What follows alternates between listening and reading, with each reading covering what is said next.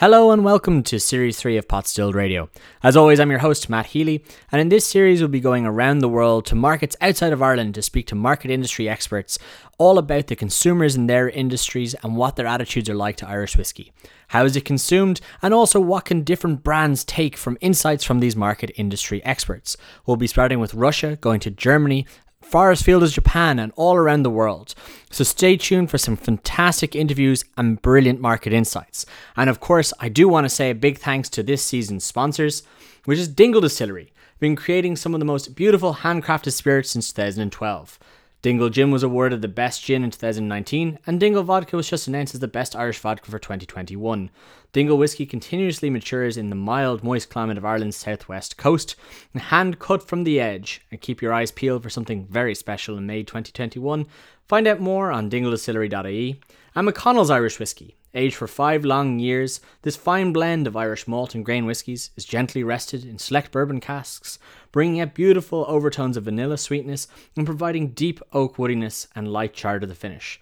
Follow McConnell's Whiskey across all social media or visit mcconnellswhiskey.com for more information. Importantly, whiskey without the E. And of course, Two Stacks Irish Whiskey, a contemporary revival of an Irish whiskey heritage.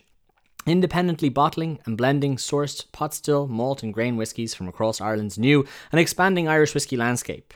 Two Stacks are driving innovation and transparency in their creations, from detailed sourcing and blending uh, information on their label. And let's not forget the launch of the world's first straight whiskey in a can, Dram in a Can. Find out more on twostackswhiskey.com. So I hope you'll really enjoy this series of Pot Still Radio. And as I always say, cue the music. And it's one, two, three, get some whiskey and me tea. Make sure it's Irish whiskey, that's whiskey with an E. Give me one, two, three, pour some whiskey and me tea. Let's drink to the health of our nations and for peace and liberty. So it's one, two, three, get that whiskey flowing free. May our parting glass be not our last, and our souls forever free. Give me one, two, three. Здравствуйте всем, меня зовут Мэтт Хилли и добро пожаловать в мой шоу Подстит Радио. Это подкаст номер один в Ирландском виски Ирландии. И сегодня я с новым гостем и мой друг Станди Караванский. Он продает Толоморду ирландский виски и Вильям Грантенсон шотландский виски в России. So, добро пожаловать в мой шоу и доброе утро, Санди. Welcome to the show. Привет, большое спасибо, что позвал меня. Очень рад присоединиться к твоему подкасту. Пожалуйста. So, to everyone out there in podcast land, welcome to the new series of Potstilled Radio. Um, for all of you listening who don't speak Russian, my guest today is Mr. Sandy Karavanskii, and he's joining us all the way from uh, Russia, I believe, in St. Petersburg, my friend. Yes, exactly. Sandy here is a fantastic guest to have on the show and a brilliant first step into the world of international Irish whiskey around the world because, sir, you are, I suppose, working with Tullamore Dew Irish whiskey and the wider William Grant and Sons portfolio across the whole of Russia. Is that correct? I am. I am. Um, so today we're going to be going through a different format to the rest of the podcasts that we've done with Pot Still Radio. We're going to be talking all about what the Irish whiskey consumer is like and the Russian whiskey consumers are expecting from the world of Irish whiskey. But before we get into that, I do want to say a very big thanks to our sponsors Two Stacks Irish Whiskey, the independent bottlers driving innovation in sourcing and blending pot still, malt, and grain Irish whiskey, and of course, makers of Dram in a Can. Find out more on twostackswhiskey.com. And McConnell's Irish Whiskey, aged for five long years, this fine blend of Irish malt and grain whiskey is gently rested in select bourbon casks, bringing out beautiful overtones of vanilla sweetness and providing a deep oak woodiness and light char to the finish. Follow McConnell's Whiskey across all social media or visit mcconnellsirishwhiskey.com for more information. And of course, a big thank you to Dingle Distillery, who have been creating some of the most beautiful handcrafted spirits since 2012. Dingle Gin was awarded the best gin in the world in 2019, and Dingle Vodka was just announced as the best Irish vodka for 2021. Dingle whiskey itself continuously matures in mild, moist climate of Ireland's southwest coast and is hand cut from the edge. Keep your eyes peeled for something very special in May 2021, and of course, find out more on dingledistillery.ie. So, Sandy, once again, welcome to the show. I'm delighted to have you here. I suppose at this point, long time friends, but uh, you know, I've never had you on the show, so I'm delighted to have you here. Thank you for having me. It's I'm really happy to be here. Thank you. You're joining us now, as I said, from St. Petersburg. What is your role with uh, William Grant and Sons, and I suppose what do you what do you do for a living? I am currently the Balvenie brand ambassador here in Russia and CIS. However, I help a lot our marketing local team with uh, Tullamore Dew, of course, and some of our other portfolio brands. So yeah, again, Russia and CIS. So basically, I am a brand ambassador, something like slash maybe a little bit of brand manager if that makes any sense. that, that, certainly does. And for, for the people at home that aren't familiar, uh, what does Russia and CIS mean? CIS is a Commonwealth of Independent States. So basically, it's like, I think, like 10 countries or so around Russia and post Soviet territory. So, yeah. So places where the Russian language and Ruski is is uh, is very helpful. Yeah, yeah, true that, true that. Very good. So, for those listening at home, um, Russia is obviously a hugely important market for the world of Irish whiskey. Pre, I suppose, the global collapse due to COVID, uh, Russia was um, fourth largest uh, Irish whiskey market. Then it skipped ahead into third place, actually just nipping Ireland as the as the third best uh, market. And now, because of the collapse of global travel retail, has very uh, quickly uh, accelerated into second place. So the second largest Irish whiskey market in the world, and no doubt only going to start growing, which is fantastic. And also, I'd say for a lot of people at home, uh, very interesting because when we think of uh, Russia and the drinking habits of Russia, um, there are uh, a lot of drinks we think of before Irish whiskey. Um, so, could you tell us a little bit about, I suppose, um, I guess the the kind of the drinking habits, or the, more particularly the whiskey drinking habits of of Russian people, and then also uh, where where in the world did did a popularity of, or even a small popularity of, of Irish whiskey come from?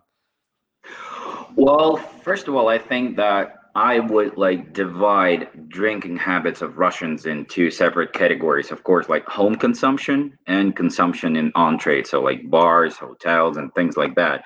And um, most of the whiskey, of course, traditionally and naturally would be con- consumed at home. So most of the people they would usually like buy a bottle or two and then share it with their friends. But sometimes, and these days, more and more, you'd see more people like at different bars drinking like malts or blends, whatever, or maybe like cocktails. A lot of cocktails these days. So yeah, but again, I, like I would say that most of it is still uh, consumed at home. So people would really prefer to grab a bottle or two again and then share it with their friends. So yeah. Okay, so if, if you're heading out to the bars, what would be, uh, you know, in Ireland, we're, we're a huge beer and wine drinking country, despite our, our proficiency for making whiskey. So when you're in the bars, you're going to see a lot of uh, a lot of pints and a lot of glasses of wine. Um, much more so than than glasses of whiskey, which you will still see, but not in the same volume. What is, you know, if you're going into a, a bar in, in St. Petersburg, what are you expecting people to be drinking ahead of whiskey then if they drink at home?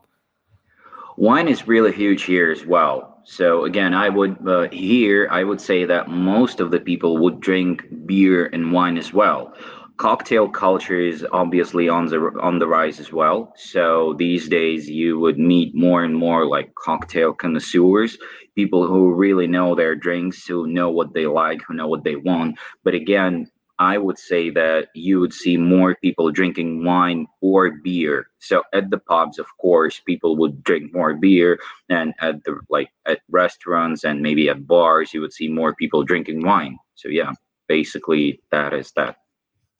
And if you're looking at, I suppose, Russia as a as a as a whole, um, and the drinking habits of of the country, I'm in my understanding, if we're looking at the likes of of Irish whiskey, um, or even just whiskey consumption in general, you're going to see more centralized hubs in the likes of St. Petersburg and Moscow, um, or or is it more spread out across the country as well?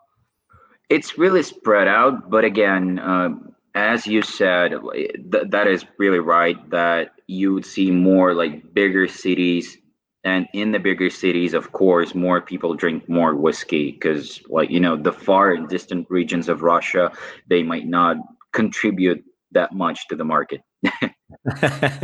and is that just because uh, you know distribution doesn't go that far, or more traditional drinks take precedence there, or is there income differences, or or maybe they just don't like whiskey? It's well, I would say that it's a little bit of each. So in some regions, like like the income rate is not that you know of a desired one, so people uh, can't really afford whiskey, like you know, always. So it's really a particular occasion for them to have a bottle or two. Uh, but other than that, uh, you would often um, like as a reason yeah some distant d- distant regions uh, they might not have uh, like a distribution for like smaller scale brands. Of course, you would need like top three names, of course, obviously, because they have a like a wider distribution all across the country. But again, uh, other than that, like the income rate distribution, what else was there? Well, yeah, some people just would prefer traditional drinks to like Irish whiskey or any other whiskey at all. And and tell me, does is there much of a market for Russian produced whiskey? Um, I know there's one or two distilleries making kind of whiskey products, but um, you know, is there a divide between, or or does it not really exist too much? I would say not yet. So we'll see maybe in five or ten years the rise of Russian whiskey, but for now it's more of you know really small batch, handcrafted, like really small scale distilleries usually unknown for a wider audience, so to say. For the fans or for like consumers that can really appreciate these drinks. So, like a guy, for example, some around Moscow produces some whiskey, and then he friends. Basically, that's it. On a on like wider scale, on a bigger scale, I would say that there's still not that there is no market for Russian whiskey. It's just that people do not really believe in Russian whiskey just yet. Okay. So like yeah, for another maybe five or ten years, when these like small scale productions will grow and maybe you know get more attract more attention. Okay, and then if if we were to take a step back from that and, and look at the whiskies they they do believe in, um, you know, obviously Scotch is is the the big seller around the world.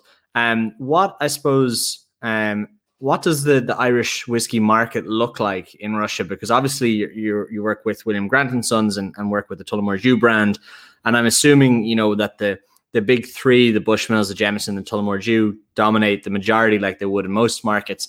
But then, you know, are are you seeing people become more interested, more focused from these brands? You know, like what what does what does on the ground Irish whiskey look like? Is it more visible? Do people care more? Do people care less?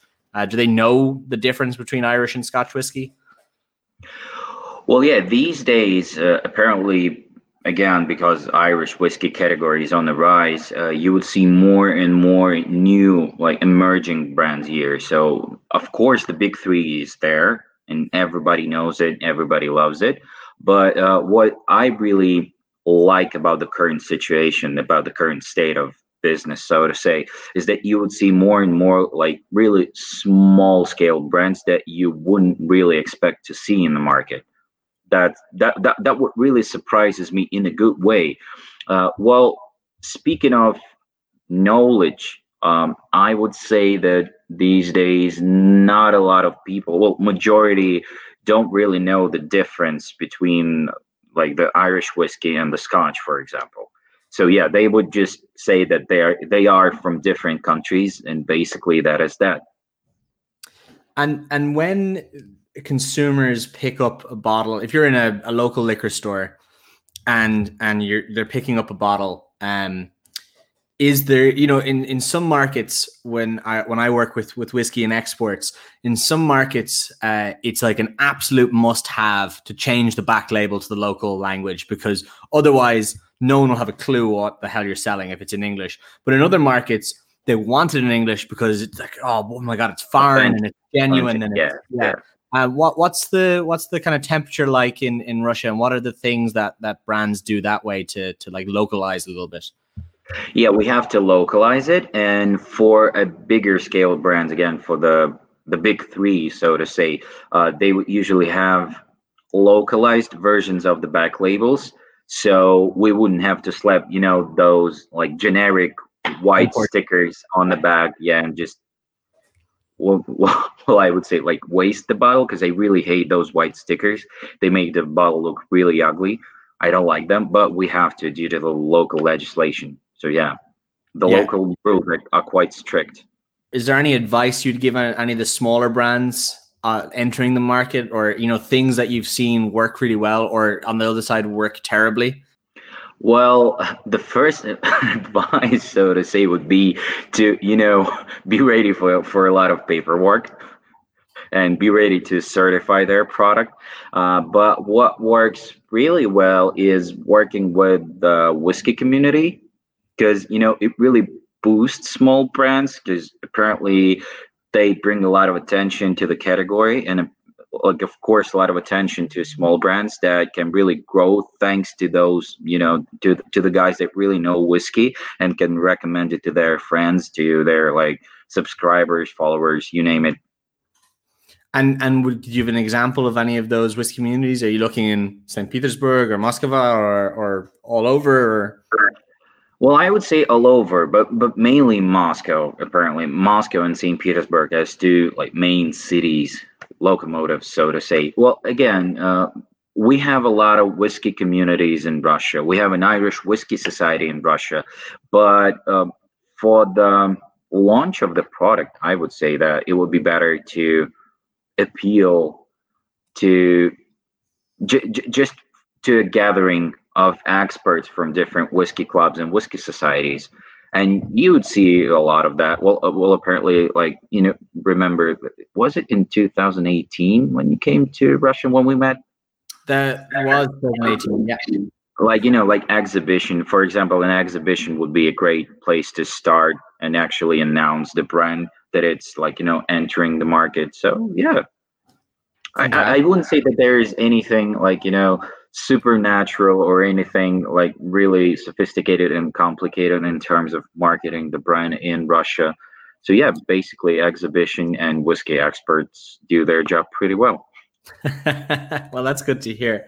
Um, but I suppose from from a, a, local market point of view, it, it must be interesting in, to see that there's well, at least from my point of view, there's a much greater focus of, you know, the yes, the big Irish whiskey companies, but like you said, the smaller Irish whiskey companies are are focusing very a, a, lot of their attention towards the Russian market, which I don't know if it's if it's interesting or annoying or great to see from your point of view. Um, but the um, it's interesting for me because you know traditionally people wouldn't think of Russia as a as an Irish whiskey market, and obviously there's such a great number of population in, in Russia that I'm sure Irish whiskey doesn't actually really to blip too much on the map of, of drinks consumptions, but for for the whiskey community of Ireland, it's quite a large uh, large volume.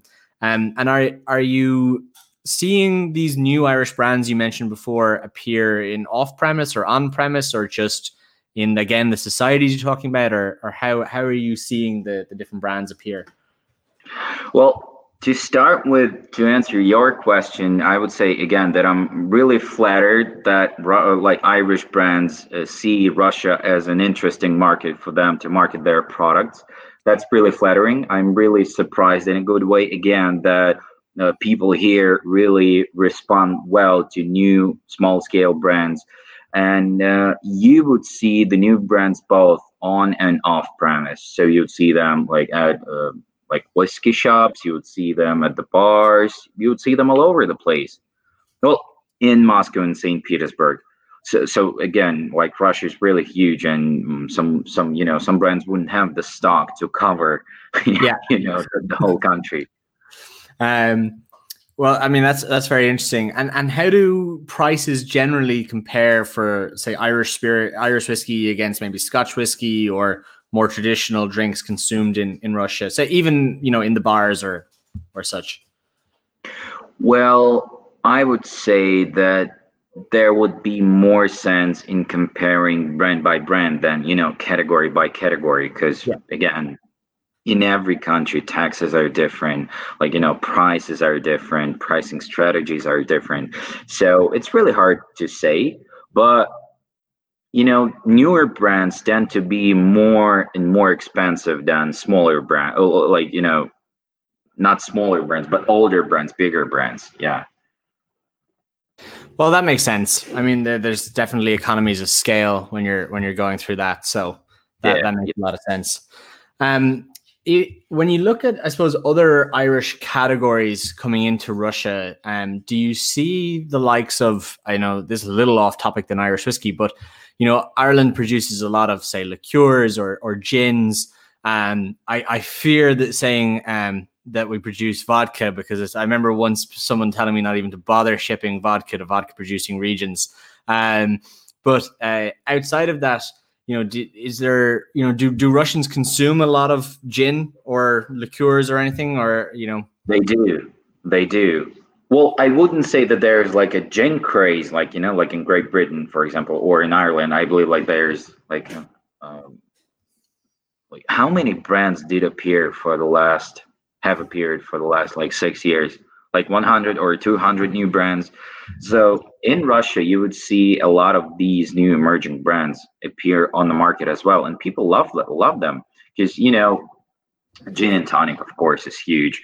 Bar bar industry, of course, is huge. So you'd see a lot of people enjoying gins. Well, I wouldn't say neat at the bar, but but in the cocktails, and you would see a lot of new brands and a lot of brand ambassadors coming across just to you know introduce their product to the market so yeah people love gin here as well and is when you're talking gin is it is it home consumption as well or is it mainly on premise well as for gin i would say that it's mostly on trade so mostly for bars.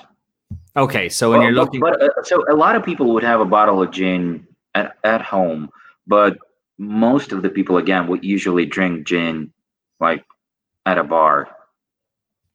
Okay so there's a little bit of a, a difference and a divide there. So uh, just in in that terms whiskey you're looking more at the kind of grabbing a bottle with your friends bringing it home. Yeah. gin is more socially at the bar if you're having a, a gin and tonic or something. Yeah yeah yeah. Okay cool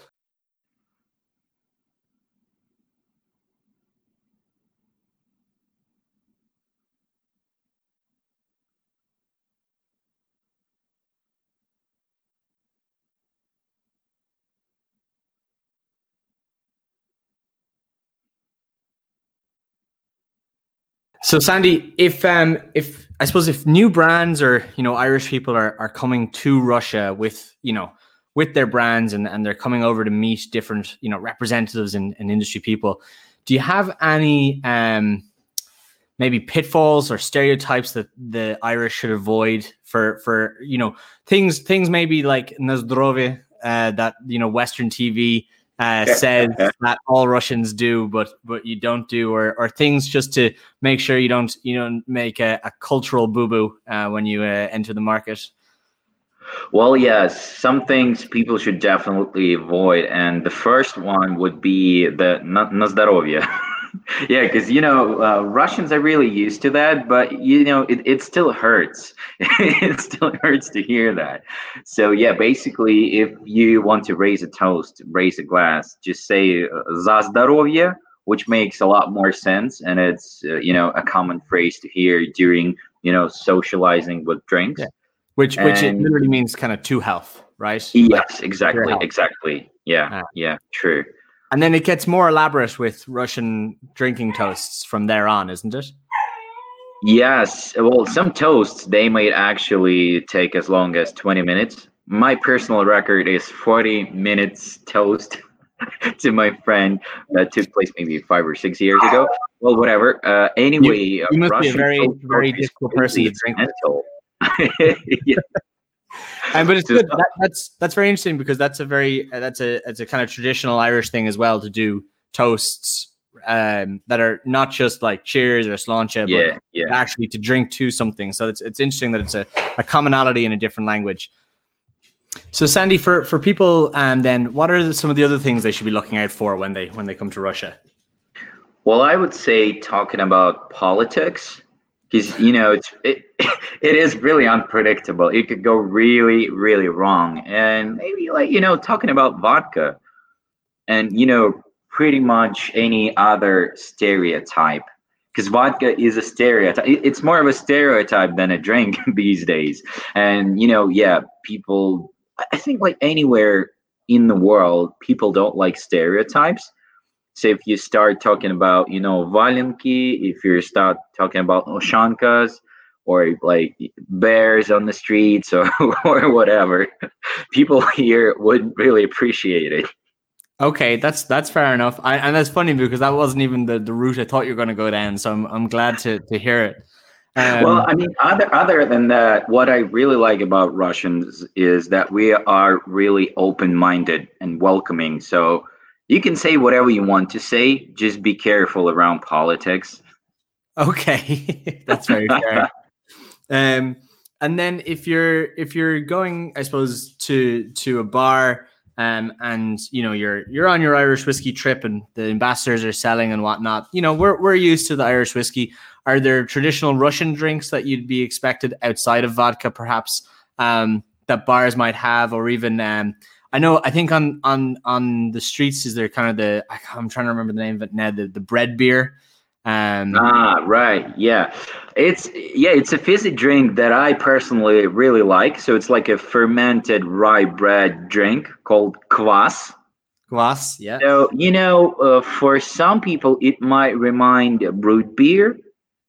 Okay. You have, yeah, but I personally, I'm not a big fan of root beer, but I like kvass, and there's like you know, like loads of different types of kvass the way you ferment it, the way uh, like like what you ferment really matters because it of course makes it taste different.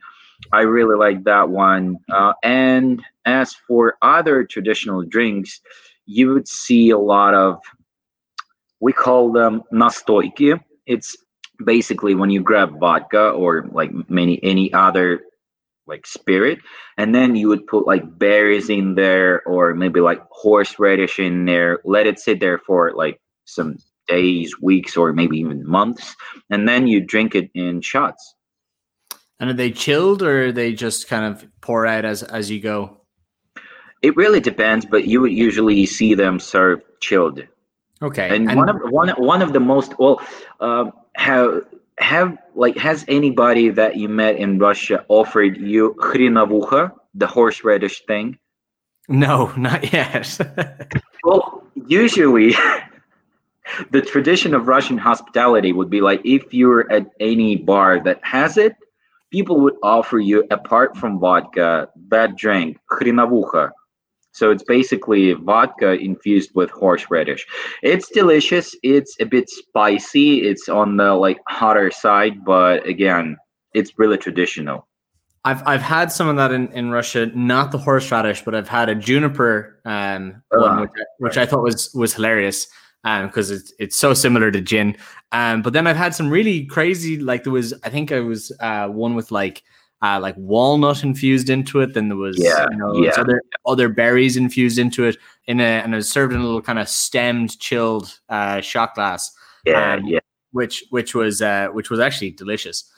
Things to things to keep a lookout for for those the the either the Irish whiskey tourists or ambassadors heading heading across uh, across to Russia. When it when it comes down to um, the actual serves, you know, we're talking about chilled shots there. When people consume the likes of Irish whiskey or Scotch whiskey, whichever it might be, um, how do people traditionally drink these drinks? Is it is it neat or chilled, or you know, especially when they're at home? Most of the times, well, these days it might be on fewer occasions than it used to be, but yeah, a lot of people still drink whiskey and coke. Of course, that's like that's a big thing, and other would drink it chilled not as many people as I'd like to drink neat. But yeah, so you're you're a purist. I'm not. No, I'm not a purist. I can have like you know whiskey and coke like maybe once a year yeah, on a okay. very special day. I see you making a, a Tullamore Dew 18 and just tipping some coke in on your birthday or something. then sending a picture to Kevin or maybe you know to John. exactly, Kevin Piggott and John Quinn. I'm sure they'd love it. yeah, yeah, but but I mean, like, yeah, I, I just I'd like people to appreciate a drink. but you know they drink the way they like it, and the most important thing that they drink it, and you know uh, the way they drink it is like it's their choice. Of course, yeah. Um, I, I remember As long as they like it. exactly. But it was interesting. Like when I was in St. Petersburg, and actually the time the time we met there, um, we had some bottles of whiskey that we basically just kept outside the window because we didn't have uh, anything else to do. It was so hot in the hotel rooms that we uh, we just we just kept it just outside, and it was a nice temperature to to come back to. But uh, how I suppose in in you know advertising whiskey in Russia, um, what what is the what is the way like what is the the attitudes of of advertising and, and how do to to brands advertise to the people of Russia? Is it you know, is it very suave? Is it done through pricing? Is it, you know, do you see billboards and TV ads or is it, you know, what what do you usually see?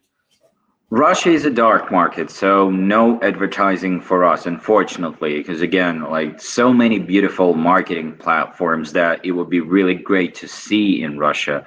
But again, dark market, so no can do.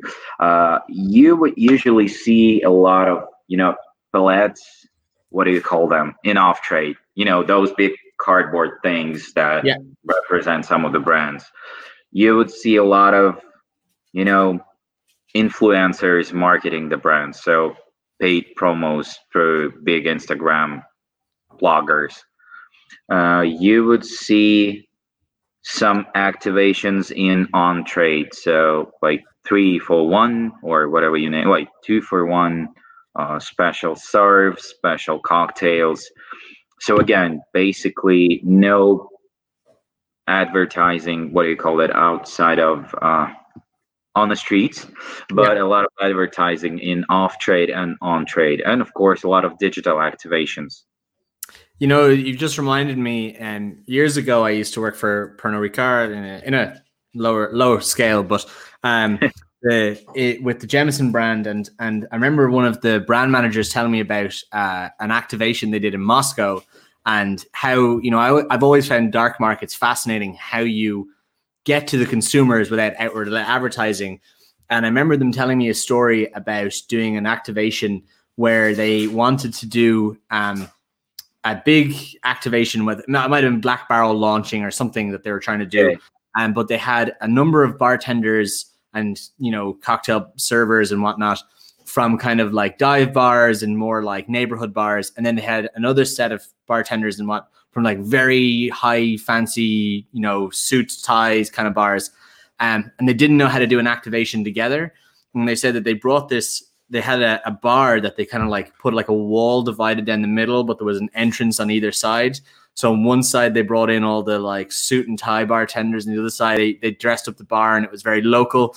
And then about at midnight or something, they just removed the wall in the middle and just like everyone mingled that way. And one side was very neighborhoody and kind of you know intentionally dive bar, and the other side was very well to do. And it was it actually whether or not that story was true, that sounded like one of the coolest activations I've ever heard. And it was just that kind of like local punk dive bar mixed with the like high society bartending, and it, it sounded very cool um, as an activation. That sounds really amazing. I've never heard about that, but I'd like to see that definitely. As I said, it was it was a story I was told many years ago, and it could be either me misremembering or not true at all. But I just remember that being a great story. Um, maybe you can steal that and run with it for for Balvenie and Tullamore maybe.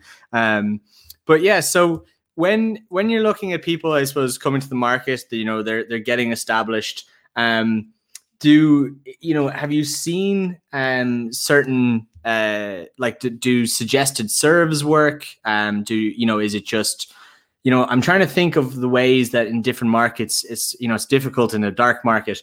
But you know, trying to get things into people's hands, like do gift packs work well for Russians, or you know, Oh, Do they do. They Yeah. do. so, just sorry for interrupting you, but uh, but they do. People are waiting for gift packs. Okay, and is that like um a bottle with glasses? Is that bottle with two extra bo- like miniature bottles, or like you know, in some markets the miniature bottles have to be taken out to be scanned individually, and it creates a whole he- headache and everything like that. And Nah, it's it's more about glasses. People here are crazy about them. They they go mental when they see a gift pack. Like you know, oh that's like that's a bargain. Let me take like ten of these, and I'll have like ten glasses at home. that, that, that's the truth. You would see like if you uh like see an average Russian and like just ask them how many different branded glassware they have at home, they would have at least like 10 or 15. okay. So it's a big thing. It is. It is. Um, okay, I like that. Would and that that'd be kind of on shelf for around the same price as the bottle. Then I'm imagining is that Yeah. the idea? Yeah. Okay, it's always it's always the, the you know from the from the consumer point of view that always makes total sense, and from a producer point of view that makes no sense. But it's it's one of those things you got to do, I suppose. And uh, That's what marketing is all about. Absolutely, exactly. Liquid to lips, my friend. You know, bottles in hand, and depletions, depletions, as they say. Um, but yeah, so if you if you were talking to a, a, a new Irish whiskey brand coming into the market, uh, they've never been in Russia before, uh, and you're hired as the you're not you're not Sandy Karavanskii from William Grant and Sons. You are Sandy, Russian whiskey consultant what would you give them as a step-by-step guide on on how to successfully enter the Russian market? well, first of all, I'd start with the mm, with a chuck. Okay. uh, but then, uh, well, I would definitely recommend starting with uh, Moscow and St. Petersburg. And, you know, I would suggest uh, start with, you know, uh, we call this format of shops boutiques, like premium outlets. They are not huge, they're not big, but they usually attract more connoisseurs and more premium yeah premium buyers so to say. So people who really can afford something new something interesting. People who actually know the category and if they see something new they they would usually go and grab that bottle go buy it. So yeah i would start i, I would suggest starting with premium outlets because there are loads of them in in like moscow and st petersburg and maybe some some you know more eastern and northern parts of the country and southern parts as well so yeah basically as simple as that and then build their brand like brick by brick maybe some activations and on trade and then go to bloggers and try talking to them so yeah So so you you'd try to find somebody that's that's good as an importer on those boutique on uh, off-premise locations first, and that, that's how you think you Yeah. get in.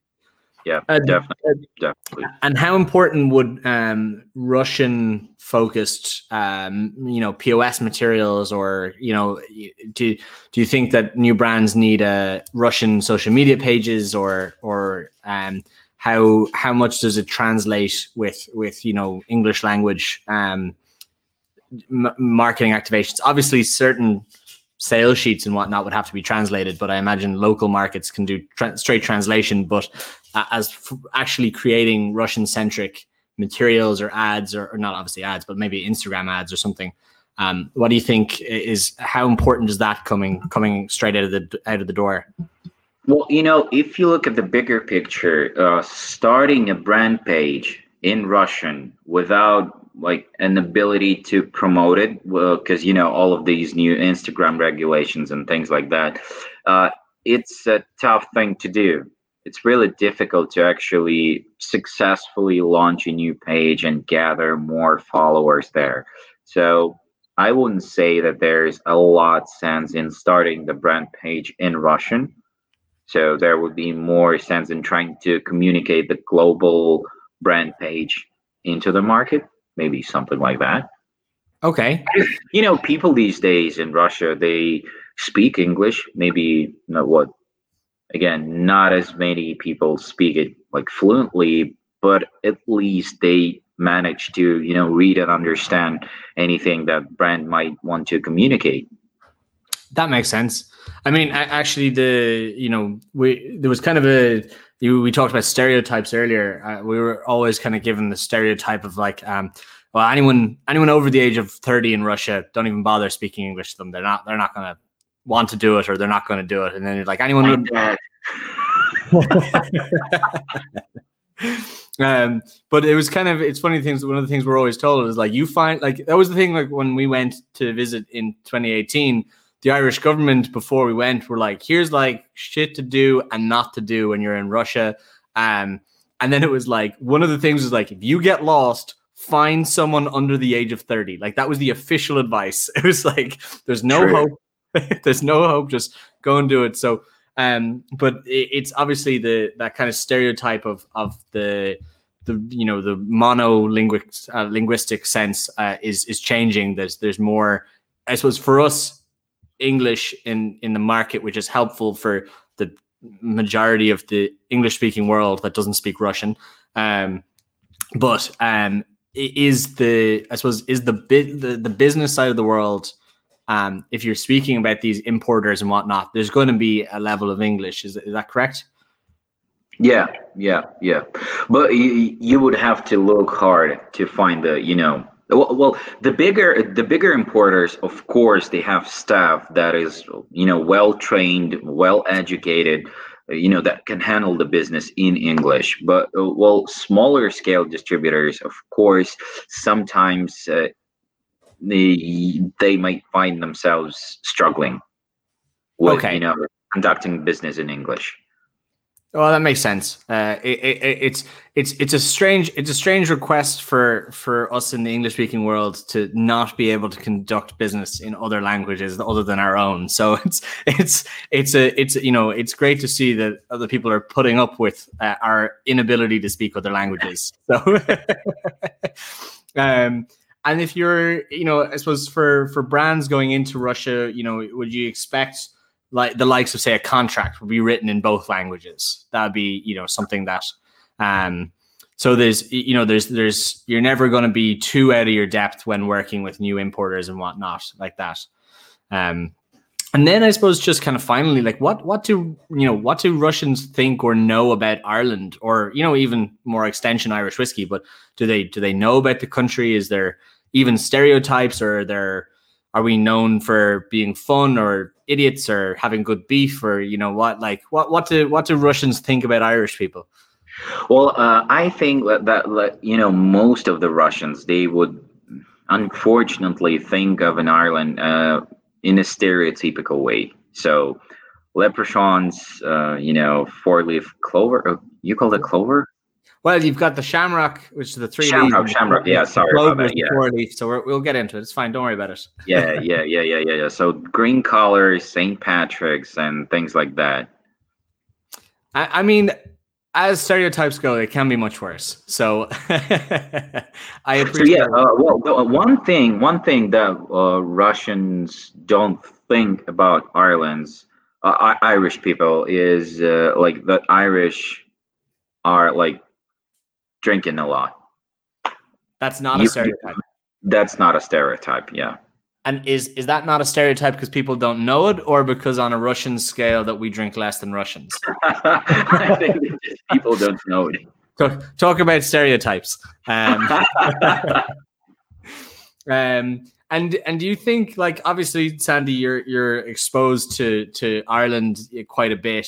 I am. Um, do you do you think that um as a as a personality trait, Russians and Irish get along, or you know, obviously, are they very different, or what? What are your what are your thoughts?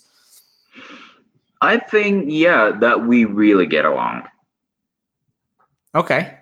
What um, I don't know, I, I don't really know how to you know describe it or how to specify it. Like what really makes it like click, but yeah. it, it, it just clicks. It just really it, it works really well. Okay, well that that's fair. I appreciate that.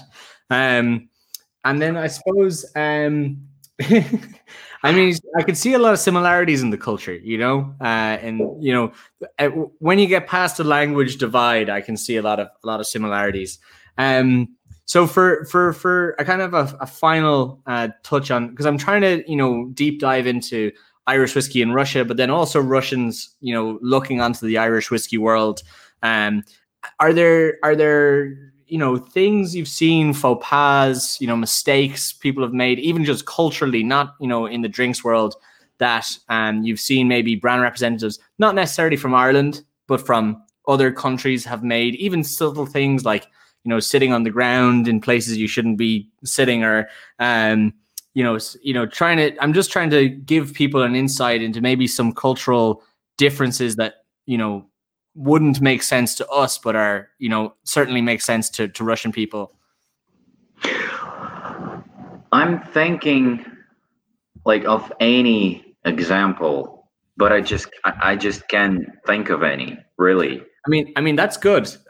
it, yeah, it's really hard to you know piss us off, so okay. to say, in, in a cultural way. In a cultural way. Yeah. Okay. So no one's no one's you know drank before they're supposed to drink or got you know disrespect no, an artifact. People here are really fine with that. So you do whatever you want to. Just don't break the law. Okay, and and Irish people are somewhat loud when we're when we're out drinking, whatnot, having a good time. Russians are, are all right with us being, uh, I suppose the Americans would say rowdy. Um. well, uh, Russians are really loud as well, so that's that's good to know. See, I knew we'd get along, Sandy. so I suppose to, to kind of uh, wrap up uh, this, we, we've talked about a lot. Um, we've talked about Russians loving the the um, gift packs and the and the value added packs. Um, there's a lot of at home consumption, drinking a lot with Coke. Um, we're looking towards boutiques for for new entrant brands. That's your advice that, that try to to seed that way.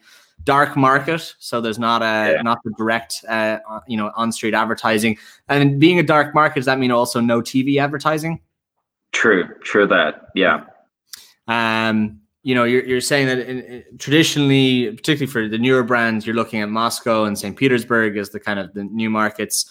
Lots of paperwork and bureaucracy. Um, that is something even even right now uh, in my uh, in in in work, I'm dealing with a huge amount of Russian paperwork, which is uh, which is great. Um, so and, and, rules change occasionally, do they? Um, the, oh, they the, do. They do. um, I only asked that because I filled out one piece of paperwork and then there was something like a full stop was changed on the on the the document and I had to redo the document again, which was a lot of fun. Um, um, and then uh, avoid avoid some stereotypes. Um, that uh, that's that's good, and I'm delighted to hear that that you don't have any examples of uh, of brand ambassadors or or, or uh, salespeople making too many faux pas in in the Russian market. That's that's good. Um, if there was uh, one one thing that you think uh, Irish people should Irish you know people or Irish whiskey consumers around the world um, should know about Russia or should check out if they ever come to Russia, what um, maybe one of each. One thing that you think that we don't think about in English speaking countries about Russia that we should know, and then if we're going to go to Russia, say St. Petersburg or Moscow, what's the one thing we should check out? Well, one thing I like to say is that we like our potatoes boiled.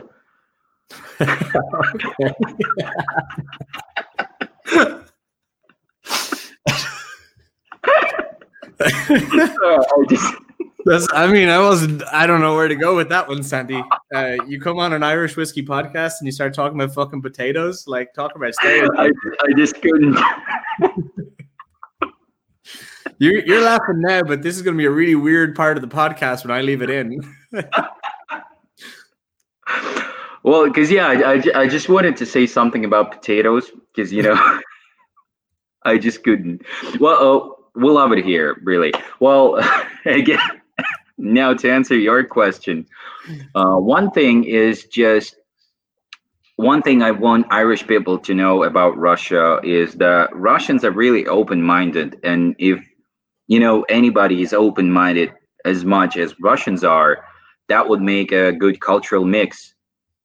Okay. You know, so there there's even no need to break the ice because Russians they are really they they are they are already surprised if somebody comes to Russia. They are really like happy to see anybody from around the world, and they are ready to communicate and help and to tell about their culture. So that is really great, I think, and that's what anybody in the world, like everybody in the world, should know that we're always there to tell about our culture, our food, our drinks, about anything. Uh, I mean, you mentioned you mentioned your food. I have like six things on my list the next time I go back to Russia that I, I want to either retry or try for the first time. Um, so I'm I'm I'm I'm I was actually delightfully surprised by the the the absolute quality of traditional Russian foods that were like for like people were like, you have to try this, this, and I'm like, I don't know what this is. They're like, all right, it's like it's like a cold turnips beet soup, but it's great. And I was like, this sounds terrible. And they're like, you really got to try it. And it like, and I'm like, I don't know. And they're like, just try it. And I tried it. Fucking amazing. The borscht is just like one of my favorite meals on the planet now. Um, but the amount of things that like, you know, rye dumplings or, or different, you know, things that were just out of like, random parts of a menu that someone was like, yeah, yeah, don't mind that part of it. We're going to give you really random bits of food from this menu. Yeah, and it was yeah. spectacular. Absolutely spectacular. It's like one of the things I'm most excited about going back to Russia is just to like point at menus. Just like, I don't know what this is. I want this. I want that. I'll tell you what, just please let me know because I want to be there. See, I feel like you're going to give me all the crazy stuff now. Uh, boiled potatoes, uh, drinking horseradish vodka. Boiled potatoes, how crazy is that? well, I mean, like anything that is not chips is crazy, right? Exactly exactly. But yeah so for um the final part of my question sandy if you if i'm an irish person or an irish whiskey consumer living in the us or the uk or canada or australia or wherever in the world and i want to come to russia what are you know what are what's the what's the one thing you think that we should check out? Maybe maybe in st petersburg. We're in st petersburg and something that maybe most you're not looking at the winter palace you know you're gonna go what what's the one thing you think is really cool that we should keep in mind to check out Well, I would say that, well, in St. Petersburg, people just should have a walk, you know, down the Nevsky Prospect, which is the main street of St. Petersburg. And in Moscow, well, people should just check the Red Square. If the, if if that's just the one thing, yeah yeah. That well, I mean, like anything other than that would not so not make it on the list. You're saying if you go to Moscow, you can't not see the Red Square. It's like if you come to Dublin, you can't not go to Temple Bar. True, true that, true that. And the other thing is that uh, I think Irish people would be surprised with, with the amount of Irish pubs in Russia. Oh yeah, Yeah, like like really. are, are and are they good Irish pubs? Well, there's Guinness, there's fish and chips. I like this. We're going back to stereotypes. Um, um, well, that's good to know. And I actually, I, I had some great experiences going to different bars in St. Petersburg, but I didn't find myself an Irish pub. So that's going to be on my list. And a weird, a weird, not that I was looking, but it's a weird thing about Irish people. We'll go, like, we'll go from Dublin to Moscow. We'll go several thousand kilometers around the world. And we're like, well, Irish pub. Uh, and uh, yeah, and as as a culture, we're great. We um we love bitching about Irish pubs and how genuine or not genuine they are, but we will still always go to them for some odd reason. Um, so it's, it's delightful. Um, and I'm glad to hear it. But Sandy, it is uh, fantastic for you to be able to join me. I am delighted to have you as the first guest on this new series going through um, the kind of international world uh, of the Irish whiskey markets, and Russia being the first uh, episode has been fantastic. Not only because Russia now, you know, was the third and now the second largest Irish whiskey market globally, um, but also I suppose you know culturally very atypical from what we think of in Ireland. You know, when we look at Ireland and we have the UK and we have Canada and the US, all Anglophone countries, we we understand kind of the situation of the market, but Russia, I think, is one that I'm delighted you're able to give us an insight into to really showcase what the, the differences, but also the similarities are, and uh, what what people are doing with their with their Irish whiskey. You know, and I appreciate your time. It is no, not that it matters on a podcast, but it is early in the morning for you to give up your time on the weekend. So I really appreciate it. And yeah, Thank you for having me. I'm really honored to be here and open up the series. Спасибо большое. Пока-пока. Спасибо. bye